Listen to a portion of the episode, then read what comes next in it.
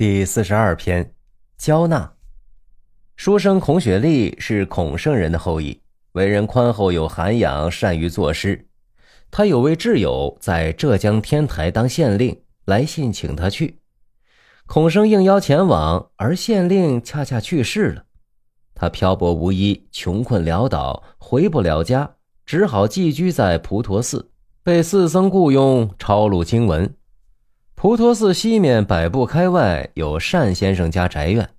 单先生是世家子弟，因为打了一场大官司，家境败落，人口也少了，便迁到乡下居住。这座宅子于是空闲起来。有一天呢，大雪纷飞，道上静悄悄的，也没有行人。孔生偶然经过单家门口，看见一个少年从里面出来，容貌美好，仪态风雅。少年看到孔生便过来向他行礼，略致问候以后，就邀请他进家说话。孔生很喜欢他，非常高兴地跟他进了门。见房屋虽然不太宽敞，但是处处悬着锦缎帷幔，墙壁上挂着许多古人的字画，案头上有一册书，封面题名《郎环所记》。他翻阅了一下，内容都是过去从未见过的。孔生见少年住在这座宅院，以为他是单家的主人，也就不再问他的姓氏家族了。少年则详细询问了孔生的经历，很同情他，劝他呀设馆教书。孔生叹息道：“哎，我这流落在外的人，谁能推荐我呢？”少年说：“哼，如果不嫌弃我拙劣，我愿意拜您为师。”孔生大喜，不敢当少年的老师，请他以朋友相待，便问少年说：“你家里为什么老关着大门啊？”少年回答道：“这是单家的宅子，之前因为单公子回乡居住，所以空闲了很久。我姓黄甫，祖先住在陕西，因为家宅被野火烧了，暂且借住安顿在这里。”孔生这才知道少年不是单家的主人。当晚啊，两人谈笑风生，非常高兴。少年就留下孔生和他同床睡了。第二天一大早，有个小书童进屋来，生着了炭火。少年先起床进了内宅，孔生还围着被子在床上坐着。书童进来说：“太公来了。”孔生大惊，急忙起床。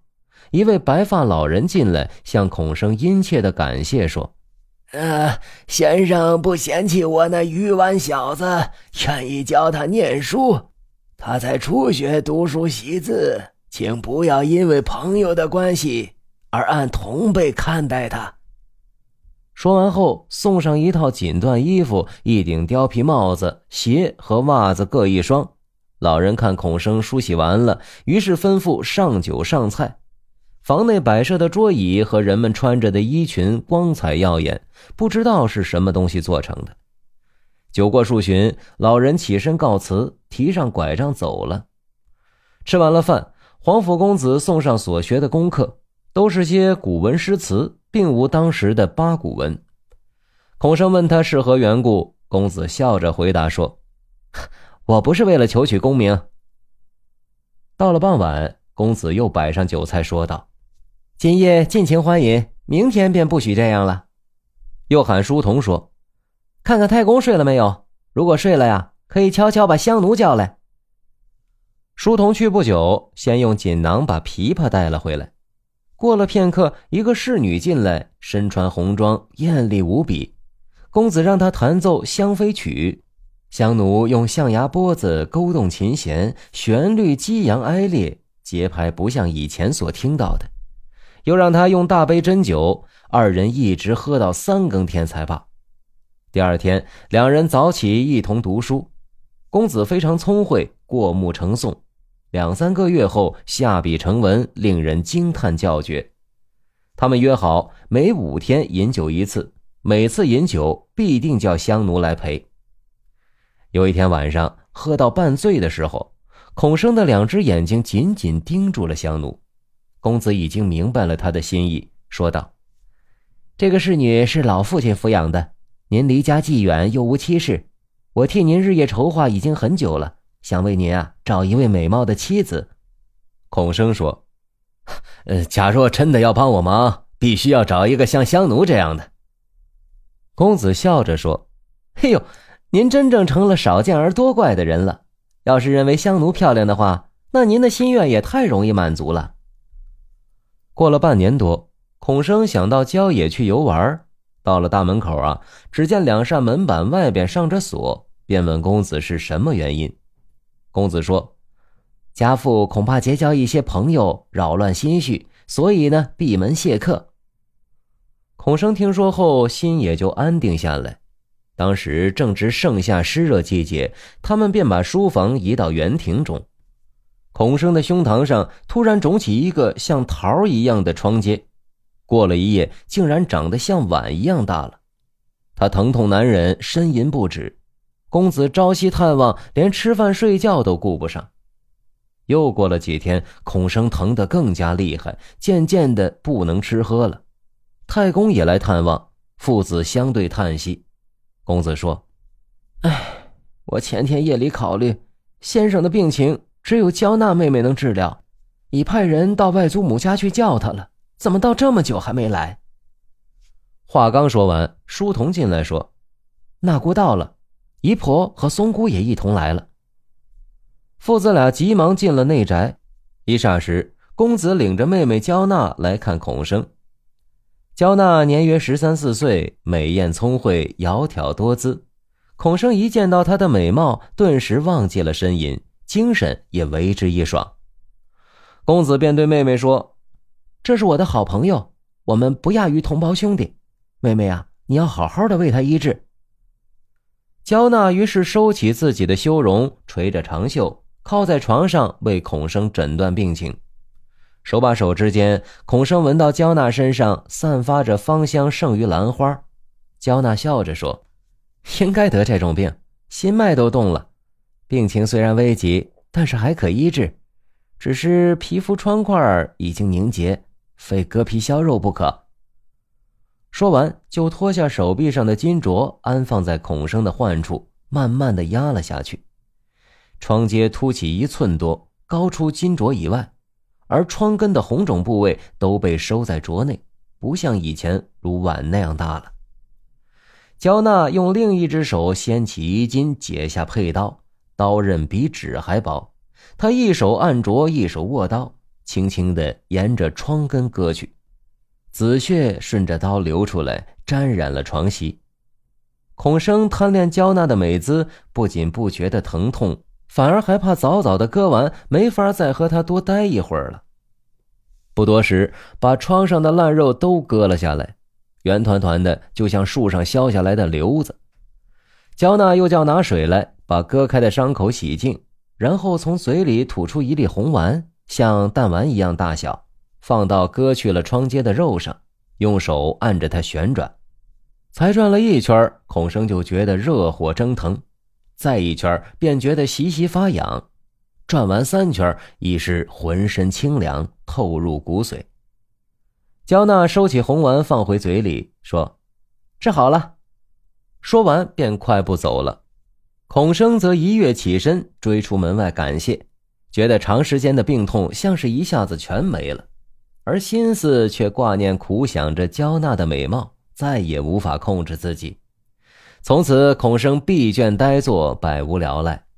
公子已经看出他的心事，说：“我为你物色了很久，终于选得一位好姑娘。”孔生问：“是谁呀？”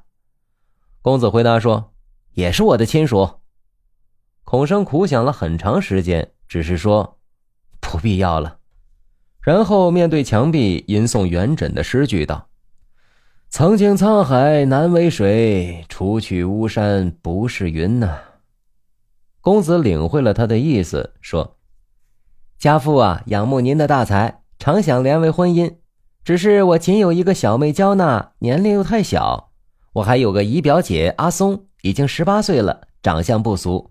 如果不信的话，松表姐天天都来游园亭，您等候在前厢房，可以望见她。”孔生便按公子说的到了那里，果然见焦娜和一个美人一起来了。这女子画眉弯如蚕蛾的触须，纤瘦的小脚穿着凤头绣鞋，与焦娜难分上下。孔生大喜，便求公子做媒。第二天，公子从内宅出来，向孔生祝贺说：“事情办好了。”于是清扫另一个院子，为孔生举行婚礼。这天夜里，鼓乐齐鸣，热闹异常。孔生觉得好似月亮中的仙女忽然来和他同亲而卧，竟然怀疑广寒宫殿即在眼前，未必在云霄之上了。结婚之后，孔生心里非常满足。一天夜里，公子对孔生说：“您对我增长学问的指点，我永远不会忘怀。只是最近单公子解除官司回来，索要宅子很急，我家想要离开此地西去，看样子已经很难再相聚了，因而离别情绪搅得心里非常难受。”孔生呢，愿意跟随他家西行。公子劝他还是回山东故乡去，孔生感到很为难。公子说：“不用忧虑，可立即送你走。”不多时，太公领着松娘来到，拿出100两黄金赠给孔生。公子伸出两手紧握着孔生夫妇的手，叮嘱二人闭上眼睛不要看。他们飘然腾空，只觉得耳边的风呼呼地响。过了很久，公子说：“到了。”孔生睁开眼睛，见果然回到了家乡，这才知道公子并非人类。他高兴地叫开家门，母亲出乎意料，又看到漂亮的儿媳，全家都非常喜悦。等到回头一看，公子却早已经无影无踪了。松娘呢，侍奉婆母很孝顺，她的美貌和贤惠的名声传颂远近。后来孔生考中了进士，被授予延安府司礼官职，携带着家眷上任了。他的母亲因为路远没一同去，松娘生了个男孩，取名叫小焕。孔生后来因冒犯了御史邢台而被罢官，受阻回不了家乡。有一次，他偶然到郊外打猎，碰见了一位美貌少年，骑着匹黑马驹，频频回头看他。孔生仔细地看了看，原来是皇甫公子，急忙收缰勒马，两人相认，悲喜交加。公子邀请孔生跟他一起回家去。他们走到一村，树林茂密，浓荫蔽日。进了公子家，见门上饰有金色的炮钉，仿若士族大家。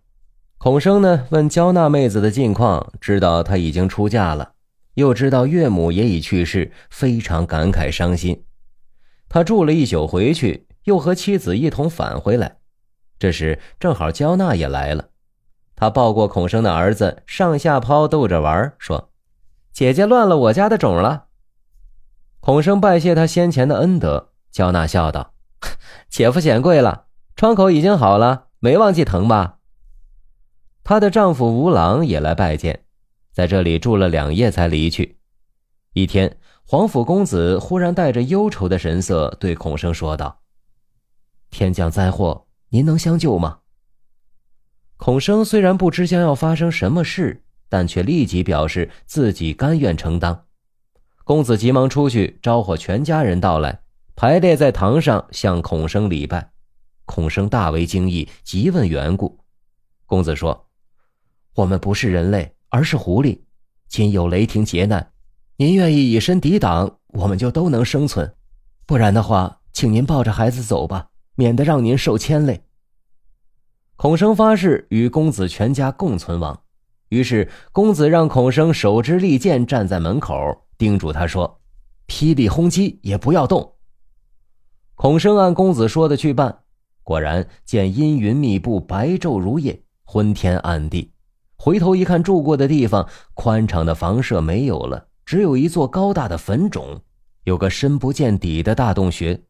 正在惊异不定的时候，霹雳一声巨响，震撼山岳，狂风暴雨骤起，把老树都连根拔出。孔生虽然感到耳聋眼花，却依然屹立在那里一动不动。在浓烟黑雾之中，忽见有个鬼样的怪物，尖嘴长爪，从深洞中抓出一个人来。随着烟雾上升，孔生瞥了一眼那人的衣裳鞋子，觉得很像焦娜，急忙一跃而起，用利剑向怪物刺去，随手堕落一物。突然又一个炸雷爆裂，孔生被震倒在地，竟然昏死过去。过了一会儿，天晴云散，焦娜自己慢慢的苏醒过来。当他看到孔生死在身旁，便大哭着说道：“孔郎为我而死，我为什么还活着？”松娘也从洞内出来，一起把孔生抬了回去。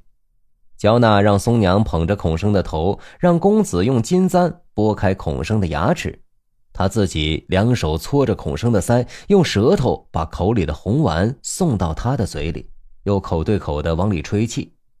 红丸随着气进入孔生的喉咙，发出咯咯的响声。不一会儿，孔生竟然苏醒过来，见亲属们都在眼前，仿佛从梦中醒来一般。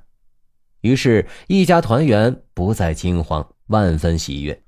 孔生认为墓穴不可久住，提议让大家和他一同回到自己的故乡。满屋的人都交口称赞，只有焦娜不高兴。